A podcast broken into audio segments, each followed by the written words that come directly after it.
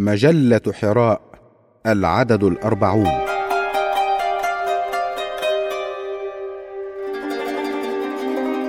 مفهوم الفكر الإسلامي وصلته بالعقل والوحي. بقلم الدكتور إسحاق السعدي.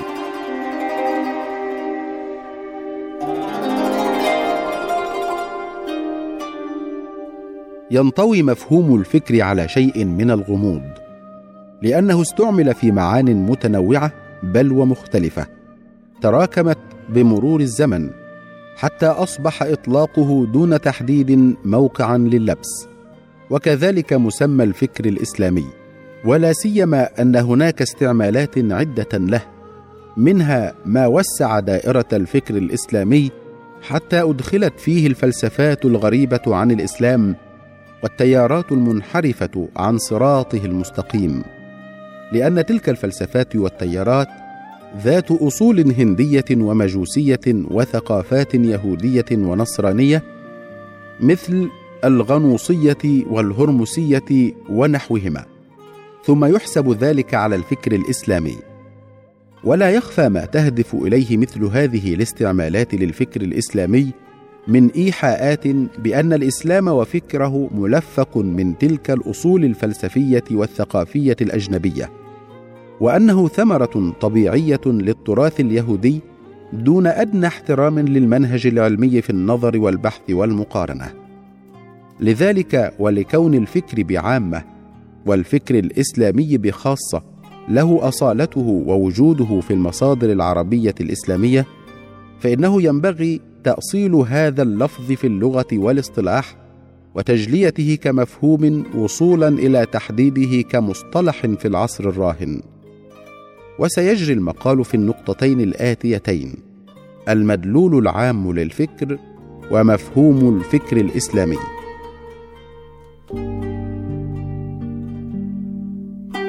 المدلول العام للفكر.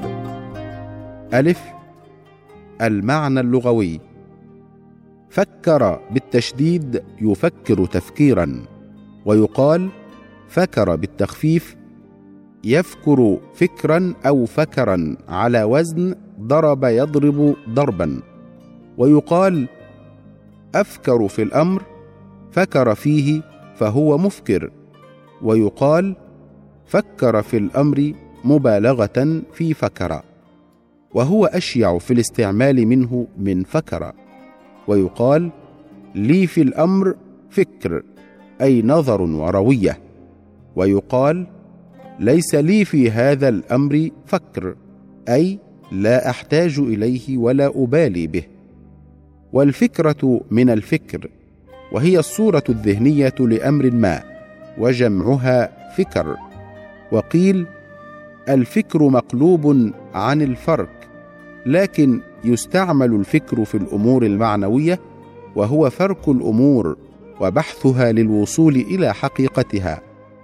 وجاء عند ابن فارس فكر الفاء والكاف والراء تردد القلب في الشيء.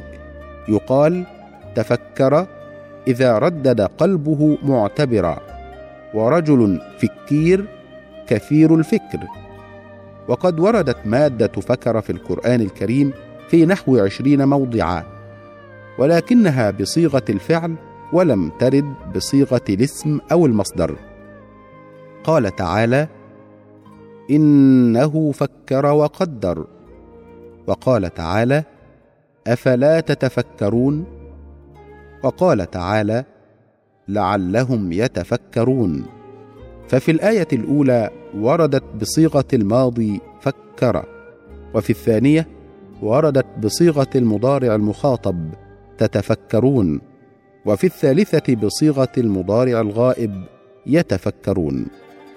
وعلى الرغم من كونها وردت في القرآن الكريم بصيغة الفعل ولم ترد بصيغة الاسم أو المصدر فكر إلا أن الفعل في اللغة العربية يدل على الحدث ذاته وعلى من قام به وهو هنا المفكر. وقد انتزع بعض الباحثين من ذلك أن الله عز وجل أبان ولفت أنظار عباده إلى أن هذا العمل الذهني مرتبط بذات وأنه لا يكون فيما لا طائل من ورائه.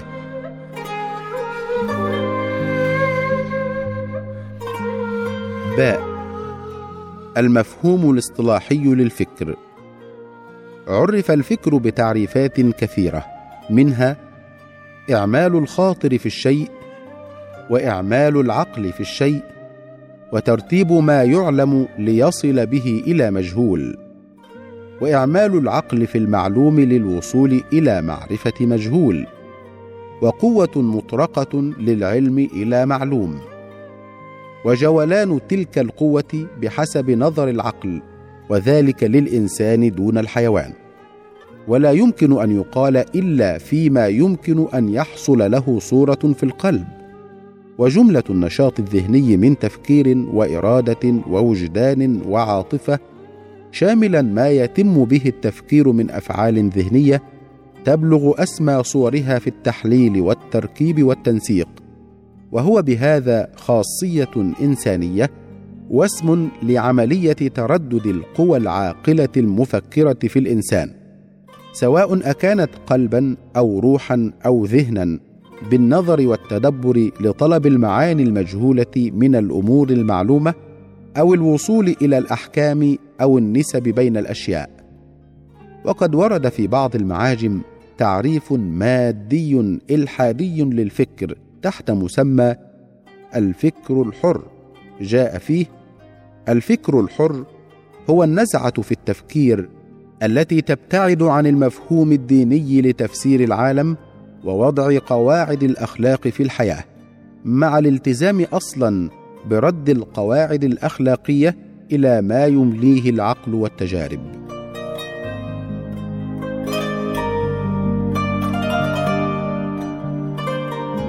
مفهوم الفكر الإسلامي.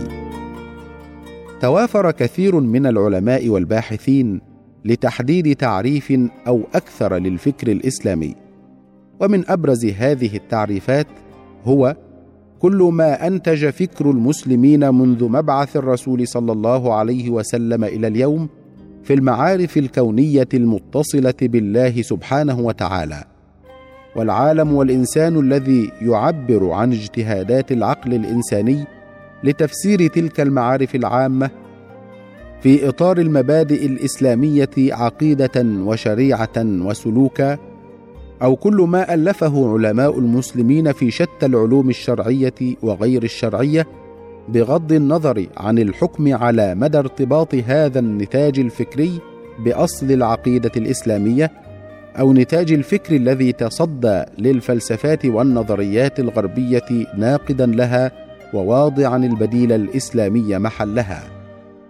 أو كل نتاج للعقل البشري الموافق لمنهج الإسلام أو كل ما هو غير تجريبي من مقومات الحضارة الإسلامية سواء كان تشريعا أو علم كلام أو ما شابه ذلك.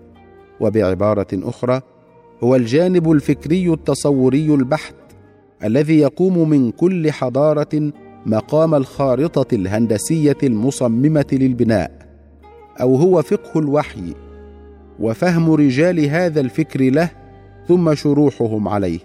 أو الحكم على الواقع من وجهة نظر الإسلام أو المنهج الذي يفكر به المسلمون أو الذي ينبغي أن يفكروا به.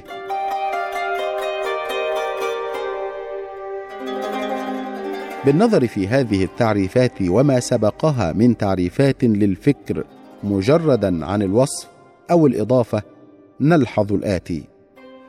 واحد أن الفكر إما أن يراد به الكيفية التي يدرك بها الإنسان حقائق الأمور التي أعمل فيها عقله فيكون الفكر عندئذ بمثابة الأداة أو الآلية في عملية التفكير وما يلحق بها من طاقات وقوى وملكات عقلية ونفسية.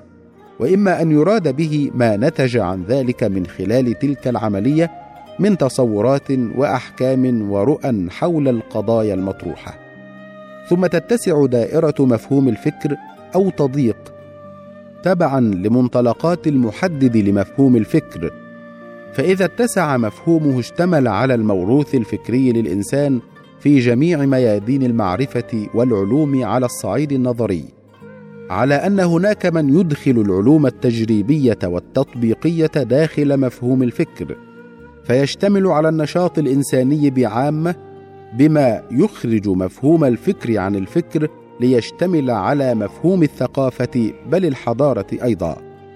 وربما تطرقت بعض التعريفات لتشتمل على ما هو أبعد من ذلك فتدخل الوحي في مفهوم الفكر وقد تضيق دائرة مفهوم الفكر حتى تنحصر في مجرد النظر العقلي في أمر ما. فيكون الفكر عندئذ منسوبا إلى مبدأ أو مذهب أو طائفة أو أمة أو عصر. اثنان. عندما يضاف الفكر إلى الإسلام أو يوصف الفكر بأنه إسلامي فإن المفهوم يتأثر كذلك بالمنطلقات المشار إليها سابقا. فإما أن يراد به كيفية عمل العقل أو ما يلحق به من القوى المدركة لدى الإنسان في ضوء الإسلام. ولذلك عرفه بعضهم بأنه المنهج الذي يفكر به المسلمون أو الذي ينبغي أن يفكروا به. وقد لحظ صاحب هذا التعريف بأن هذا المعنى الكيفي للفكر المتمثل في حركة الذهن للانتقال من المعلوم إلى المجهول ونحو ذلك من التعبيرات المختلفة التي تؤدي المعنى نفسه هو ما استخدمه الأقدمون مثل ابن سينا والرازي وابن خلدون ولخصها الجرجاني في تعريفاته بقوله الفكر ترتيب أمور معلومة للتأدي إلى مجهول. وهذا التعريف يربط بين الفكر والمنهج ويلزم معه الإلمام بمدلول المنهج لغة واصطلاحا. ثلاثة وإما أن يراد بالفكر الإسلامي ما أنتجه الفكر في ضوء الإسلام ثم تختلف المنطلقات والغايات حول تحديد الفكر الإسلامي فبعضهم يطلق مسمى الفكر الإسلامي ويريد به كل ما أنتجه فكر علماء الأمة وباحثيها في ضوء مبادئ الإسلام وأحكامه وضوابطه ولا يدعي العصمة لهذا الفكر. ولا يدخل فيه الوحي الكتاب والسنة وإنما يدخل فيه ما خرج عنهما أو انبثق منهما. وبالجملة فهو يفرق بين الإسلام وبين الفكر الإسلامي ويحترز من الخلط بينهما. ولكن يؤخذ على هذا التعريف أنه ربما أدخل بعض المذاهب المنحرفة أو التفسيرات الخاطئة لبعض عقائد الإسلام وشرائعه. وهناك بعض التعريفات التي تتفق مع هذا التعريف في السعه والشمول لكل ما أنتجه الفكر المنسوب للإسلام. ويكفي فيه أن ينتسب أصحابه إلى الإسلام. وهذا التعريف لا يتقيد بما تقيد به التعريف السابق من كون الفكر لا يحسب على الإسلام إلا إذا وافق عقيدة الإسلام وشريعته وهديه. ولا شك أن هذا التعريف قريب من تعريفات بعض المستشرقين الذين يدخلون في الفكر الإسلامي الفلسفات الدخيلة والعقائد الفاسدة لكنه لم ينص على الوحي الإلهي بل يظهر منه استثناء الوحي الإلهي من مسمى الفكر. أربعة تنفرد بعض التعريفات بالنظر في نتاج العقل نظرة موضوعية بغض النظر عن المفكر فما وافق الإسلام من تراث الفكر الإسلامي أو أنتجه فكر المسلمين في ضوء الإسلام فإنه يسمى فكرا اسلاميا.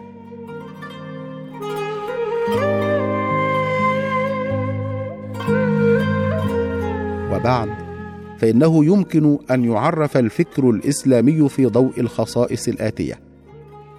الجمع بين عمل الفكر كأداة وبين ما ينتجه الفكر من ثمار. أن ينصب الفكر الإسلامي على الناحية التنظيرية دون العملية.